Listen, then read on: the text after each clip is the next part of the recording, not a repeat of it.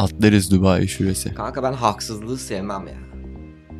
Nefret ettiğim hayatta en nefret ettiğim şeydir abi. Yani hani benim benim önümde yapma haksızlık. Bana yapma haksızlık. Anladın mı? Ben yaparım mesela bazen. Çok kötü hissederim kendimi. E, bu çok güzel bir temel bence. Biraz vizyon katıyor aslında böyle baktığında. Farklı bir yerden bakabiliyorsun.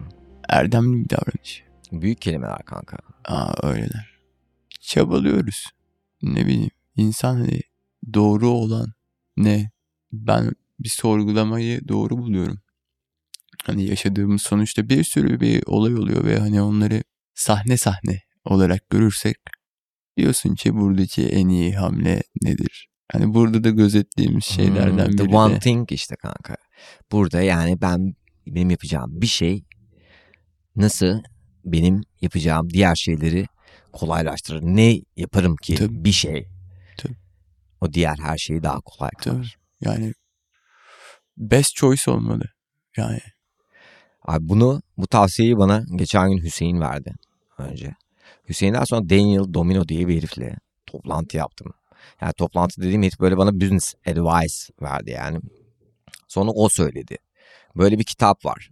The One Thing diye bundan bahsediyor bu söylediğin şeyden. Ve kanka bundan bütün bunlar olmadan 3 gün önce John Papasan mı ne kitabın yazarı. O herif benim üzerinde çalıştığım podcastlerin birinde konuk olarak geldi. Bak bugün de kanka sen hiç bunlardan bağımsız Evet, bir şekilde geldin ve karşımda bunu söylüyorsun bana. yani doğrunun yolu birden fazla olabiliyor. Abi ben pek tutulmadım ya. Pek yani Hocam senin rol modelin olamaz zaten. Ama abi tutulduğum herifler oluyor mesela. Diyorum ki "O herife bak diyorum ya. Karizmaya bak diyorum yani. Neredeyse Anladın bana yakınlaşmış falan. Yok yok kanka bazı herifler ilah gibi ya vallahi yani. Bir de böyle herif o kadar hakim ki kurallara şeylere. Bir de kendi öyle bir disiplin içerisinde falan. Yani hani sadece takdir edebiliyorsun kanka. Ee, İnşallah bir gün ben de böyle bir disiplin falan onun yolundan gideceğim diyorsun sonra. Hayırlı Ramazanlar. Aynen. adam gidiyor.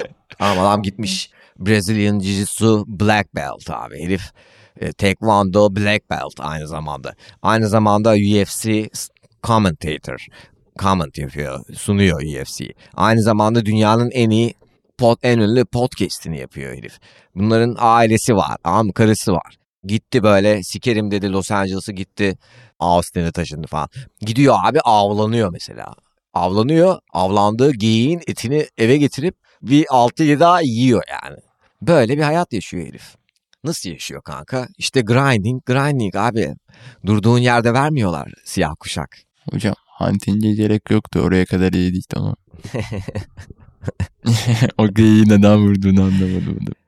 Abi işte şu adamın argümanı. Ya diyor ki yani sen et yiyor musun mesela? Yiyorsun değil mi? Evet, evet.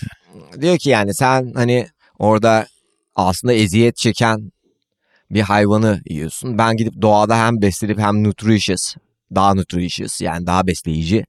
Hem de yani ben onu tek okla, tek vuruşta öldürüyorum yani. Hiçbir acı çekmiyor. Hayatını özgürce yaşadıktan sonra ölüyor. Ve sonra 6-7 ay hiçbir hayvanın eziyet çekmemiş oluyor, çektirmemiş oluyorum. Yani aslında biraz da old ways kanka. Yani biraz aslında eskiden de böyleymiş ya mesela Kızılderililerde var.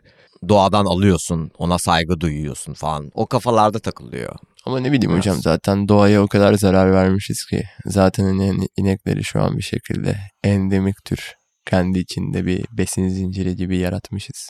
Geri kalan o yabani hayatı da çok dokunmayı doğru bulmuyorum. Ben katılmıyorum ya. Bence yani zaten bu yanlış olan bu sistem yani. Aslında local yapılabilse bazı şeyler.